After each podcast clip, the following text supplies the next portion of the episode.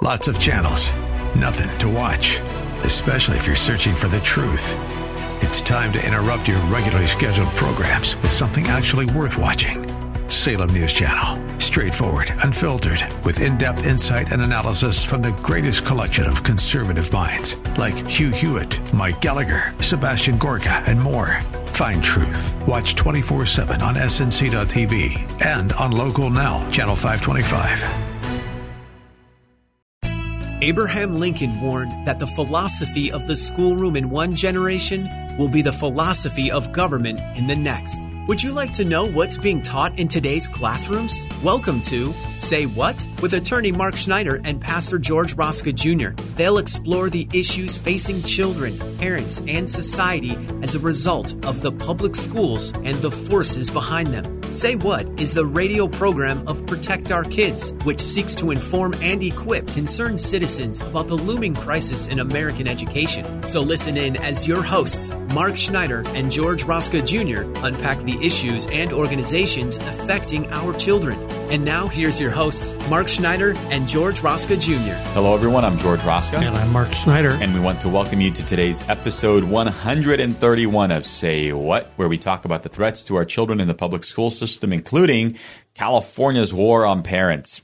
Policymakers believe the state, not parents, holds authority over children when it comes to sex and gender issues, but families are pushing back. They are pushing back, indeed, George. Um, as we recently stated in an article that the City Journal was kind enough to publish for us, um, a promising revolt has begun finally in California. Seven school districts there have recently passed what are known as parental notification policies.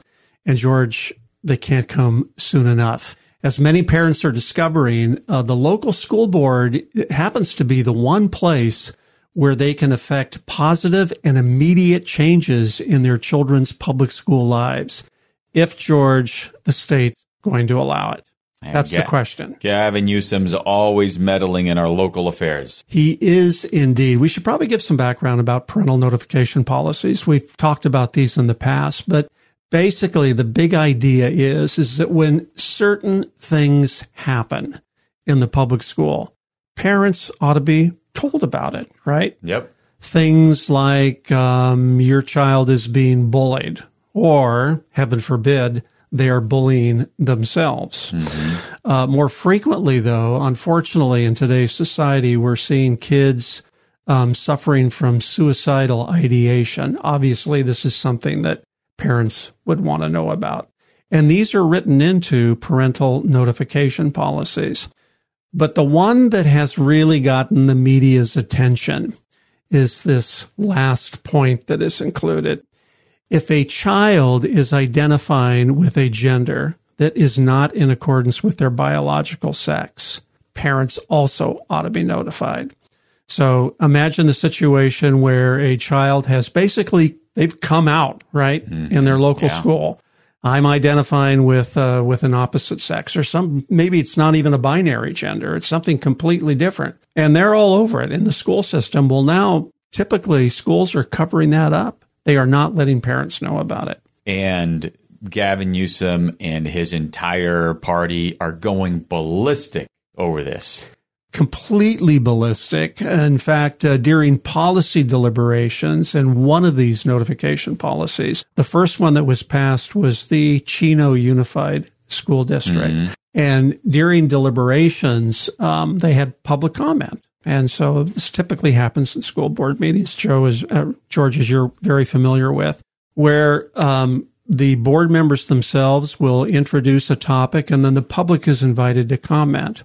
Well, on this particular occasion, the month before they actually decided on the measure, Tony Thurmond, Ooh. who is the state's superintendent of schools, flew down to publicly upbraid the board and warn them against passing this measure. Did he use public dollars to come down and do that? I think he did. In fact, I'm quite sure he did. So, um, fortunately, George, it, he did not prevail on the board. In fact, they have a very courageous uh, assembly of board members led by the president of the board, a woman named Sonia Shaw. In fact, she's become a national figure as a result of the interactions with Tony Thurmond, Not only Tony Thurmond, but as we're going to get into, um, our state's attorney general as well. So, what happened at this board meeting? well, Tony got up and he started to get booed by the crowd and he went over his time. And so they had to shut him up and tell him, move out of the way, the next person. It was so great to see. I mean, he, for some reason, he thought that he was immune from the Brown Amendment and that he could go past his three minutes, which he summarily started to do. And he was escorted off the podium, uh, which was great to see. Um, so they passed this board, but not surprisingly, the state's attorney general, um, Rob Bonta, immediately filed an action in uh, state Supreme Court, actually in San Bernardino, for what's called declaratory injunctive relief. Mm-hmm. So basically, he was saying, okay, we're suing you in court. We want you to put an immediate stop to this policy going into effect. So this is really the first salvo against many school districts now who have implemented this policy. So what's interesting for me, Mark, is that let's see, Nordstrom is leaving San Francisco. Uh, most of our big cities in California are facing crime and homelessness. And yet Tony Thurmond has the time to come down for something like this. And then Rob Bonta takes the power and the resources of the state's Department of Justice and is going after school board members like this. They have much bigger things to be doing.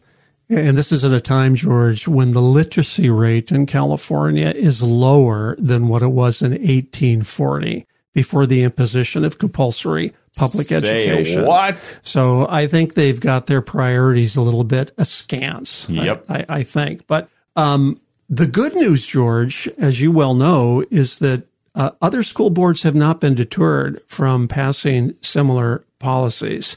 In fact, to date, seven school boards now throughout the state of California have passed these parental notification policies, which is such fantastic news. But as you would expect, uh, particularly in the Chino Valley uh, area, the board members and particularly the president of the board, Sonia Shaw, she has been affected by incredible media vitriol, Yeah.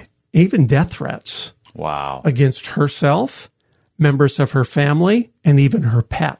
So th- th- this is public knowledge. So uh, the other side is really out there vehement against parents getting to know about what's happening to their children in the public school So, education Mark, one, system. one question that I think parents would probably want to understand before we dive in to a little bit more of the details the lawsuit that Rob Bonta put out. Is that against all seven districts or just one? That's a very good question. Actually, the way the law is set up with regard to these school districts, these are local school policies. So no, it does not apply to these other districts. They are going to have to file suit against every Wow. single school district and Okay. they they probably will. This is probably going to happen. Now, these school districts will probably be joined into one lawsuit at some point in time Yeah. because they're all so very familiar. But to get started, he's going to have to file suits against all of them. I'll bring it on, Rob Bonta. We as parents are ready. So, George, I guess the question is, and as we state in our article, what's behind California's hostility to parents being apprised of their children's gender identity? And we think it stems from two central presumptions. The first one being that non binary gender identification is an essential good that must be encouraged. This is the position of the state of California, and not just California, but other progressive states as well, that are enforcing uh, these kinds of policies in the public schools. In fact, as stated on California Department of Education's health website, this is a quote, gender and sexuality are on a continuum. They are often fluid and they do not fit into categories. And George, this belief is not only state orthodoxy currently in California, it goes back over 20 years. And that's what most parents don't understand. And at every one of our conferences, Mark, we always put up the slide of the last 20 years of laws that have changed in California. And this is one of them. Yeah. I mean, we often say that change happens gradually mm-hmm. and then suddenly. And that's exactly what's happened here. So for people that happen to think that, where did all this come from? This animosity toward parents and this belief that all of a sudden children have a right, uh, in the public circle to identify with whatever gender they want to and make it have legal effect. Where did this come from? Well, I think we should probably go down the list of where these laws started to be passed. Yep. So in 2000, in the year 2000, gender was redefined in California's education code to include, quote, one's perceived identity, appearance, or behavior, whether or not it is different from that traditionally associated with a person's sex at birth, end quote. And this is from AB 537. In the year 2000. So that's a long time. That's 23 20. years ago. Well, seven years later, George, uh, schools were required all of a sudden to teach that gender is a choice and that acting otherwise is a form of legal discrimination. That was Senate Bill 777. And then on top of that, in 2013, the passage of AB 1266 required that schools open their bathrooms and changing facilities to students who identify with whichever sex they want to on any given day. I mean, this is how ridiculous is. So this is from 2000 and that gradual, but then sudden that you mentioned, Mark, that sudden change.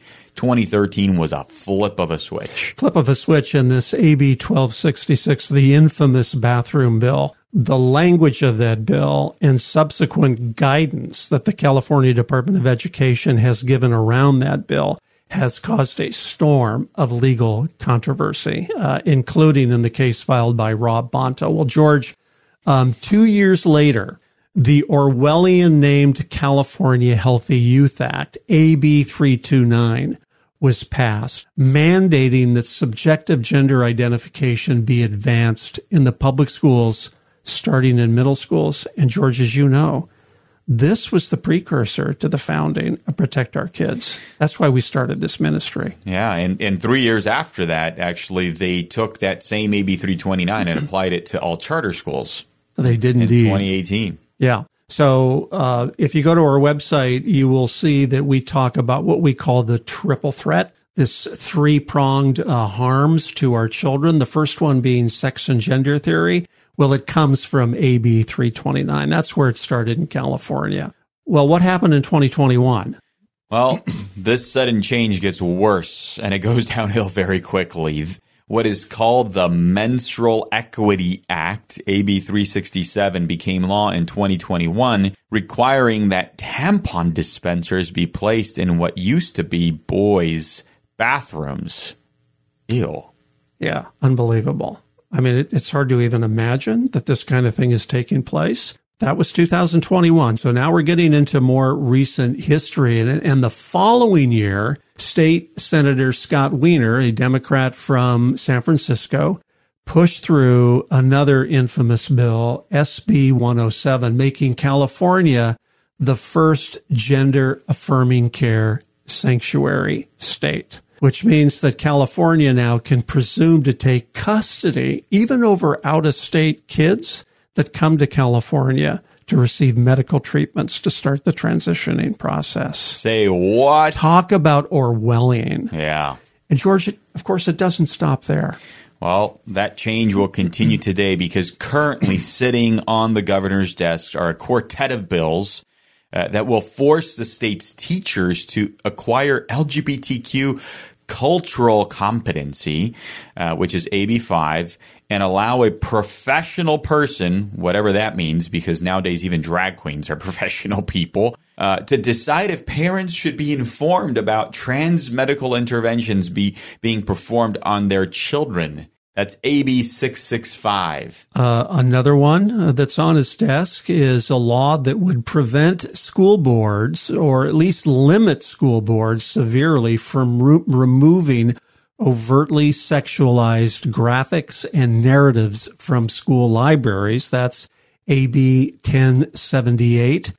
And finally, uh, there's a bill on his desk that would characterize parents who refuse to support their kids' subjective gender identities as a form of child abuse. That's AB 957. And George, unless Governor Newsom vetoes these bills, these are all going to go into effect within 30 days. Parents, this is a big say what moment because if you haven't realized this or not, the state of California has declared war on you. They really have, George. Um, so th- this is presumption number one that uh, identifying with a gender different from your biology is a good that needs to be advanced uh, by state and national law. But there's another presumption here, and it's this one. On matters touching sex and gender, the state has authority in a child's life, not parents. In fact, the aforementioned SB 107 and the quartet of bills that will soon become law in California make this very plain. In fact, during debate, George, uh, in the Orange Unified School Districts proposed a parental notification policy. Uh, opposing board member Chris Erickson made a statement that we want to key up in a video. Now, this has a particular relevance to you because you attended that board meeting and your comments during that meeting, George, and her response went national. In fact, it was featured on a Fox News segment. And I think it's important that we play that segment now the way that this has been pitted, uh, one side against the other, I think it really behooves us to ask ourselves the most fundamental question, which will help us understand why this board policy is needed. And the question is as follows Whose children are they? That is the question. Whose children are we talking about? I mean, these are not the state's children, these are parents' children. While parents do have expansive rights, and they should, they don't own their children, and they can't dictate every single aspect. You go on our website and uh, play that clip over and over again if you want to, to hear those chilling words and uh, share that with your friends. Chris Erickson, I guess, it, it, to some degree, you know, has a point. But George, aiding and abetting transition to a gender that offends a child's core biological structure is something different in kind.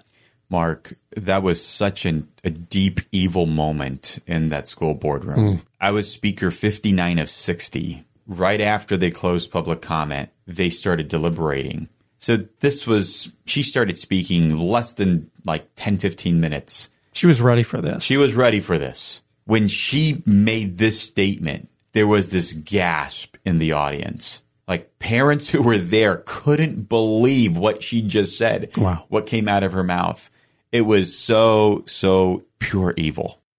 This is the position of, of the state of California now, including in their lawsuit, George. And, uh, you know, not that it matters because in California, it's the state now that presumes to decide what is in a child's best interest. Any objection, according to our attorney general, must be motivated by pure animus on the part of parents and others, because as he states in his complaint against the Chino Valley School District, quote, the board's plain motivation in adopting the parent notification policy was to create and harbor animosity, discrimination, and prejudice toward those transgender and gender nonconforming students without any compelling reason to do so. So says he. Compelling. It's the parent's best interest to know when your child is suffering from gender dysphoria. You think? yeah. And the truth is, George, as Rasmussen and others have pointed out, there's a clear majority of parents that favor yes. these policies. They want to be told about what's going on with their kids, but school districts that have passed them have had to muster their courage because California still is a tough legal neighborhood for anyone daring to resist woke sex and gender ideology in the schools. Because aside from the Attorney General's action against uh, Chino Valley, this last July, Eastern District Judge John A. Mendez granted a motion to dismiss with prejudice a lawsuit that was filed by parent Aurora Regino against the Chico Unified School District superintendent for secretly facilitating the social gender transitioning of her then elementary school aged daughter. In fact, the court never denied that such transitioning was occurring, only that Miss Regino's rights as a parent did not extend to the circumstances of the instant case and that the state's action in keeping her in the dark does not, in his words, shock the conscience. Say what? And George, we've often talked about the Fields versus Yes. Palmdale School District case in 2005. Um, this is a case that the ACLU often uses to bolster school officials who want to deny to parents their constitutional rights. Because in that case, it said that parents are possessed of no constitutional right to prevent public schools from providing information on that subject to their students in any forum or manner they select. Say what? Parents, did you guys just hear that? This is absolutely crazy. Well, George, in the face of such obstacles, uh, one can hope that courage is contagious and that more school districts will stiffen their spines to mount a defense against what Elon Musk has aptly called a mind virus. And that's exactly what it is. And we do have some very good news because on September the 14th, the U.S. District Judge Roger T. Benitez issued a preliminary injunction coupled with a scathing legal rebuke against school officials in Escondido who had ordered teachers to hide a child's gender dysphoria from their parents. The decision is, of course, is going to be tested with the ultimate legal determination uh, awaiting a ruling from the nation's highest court. In the meantime, George, those opposed parental notification policies should ask themselves this question. What new insight has arisen, spiritual, moral, or scientific, to suddenly justify telling kids that they were born in the wrong body? Because, George, unless there's a credible answer to that question, state officials should stay out of the gender grooming business. Amen to that, Mark. That that is the question. And there is no new data. Everything is just mere bullying by these state officials and by even progressive, you know, judges, you know, on the courts that are making these kind of, you know, really crazy uh, rulings. And I can't wait for these cases to go to the Supreme Court. So that way we can reverse um, everything that's happening, even the Fields versus Palmdale, you know, case out of the out of the Ninth Circuit. We have to find ways to reverse just crazy dumb ruling. Well, Judge Benitez' uh, ruling is was so refreshing and provides language that provides the platform and grist, I think, for future contemplation by the High Court. In fact, it's so important, George, that next week we're going to dive into that ruling and talk about it more. But in the meantime, I think we've run out of time. Well, that's all the time we got for today. Thank you for listening. Um, if you want more information about POK, please go onto our website, uh, www.protectourkidsnow.org. We have a brand new website that's been refreshed, easy to find information. You can download our brochures and share those.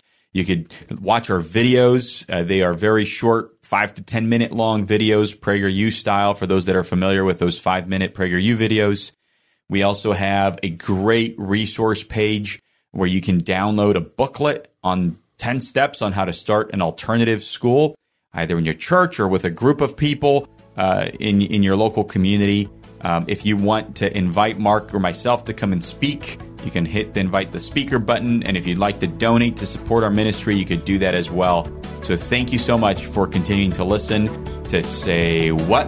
We'll talk to you next time. You've been listening to Say What, the radio ministry of Protect Our Kids, where they seek to inform and equip concerned citizens about the crisis in American public education and the forces working against our children. Join us at this same time every Saturday as attorney Mark Schneider and Pastor George Rosca Jr. unpack the issues so that we can better safeguard our nation's children. For more information about this program or protect our kids, email the show at info at protectourkidsnow.org. That's info at protectourkidsnow.org. And join Mark and George right here next week at this same time for another episode of Say What.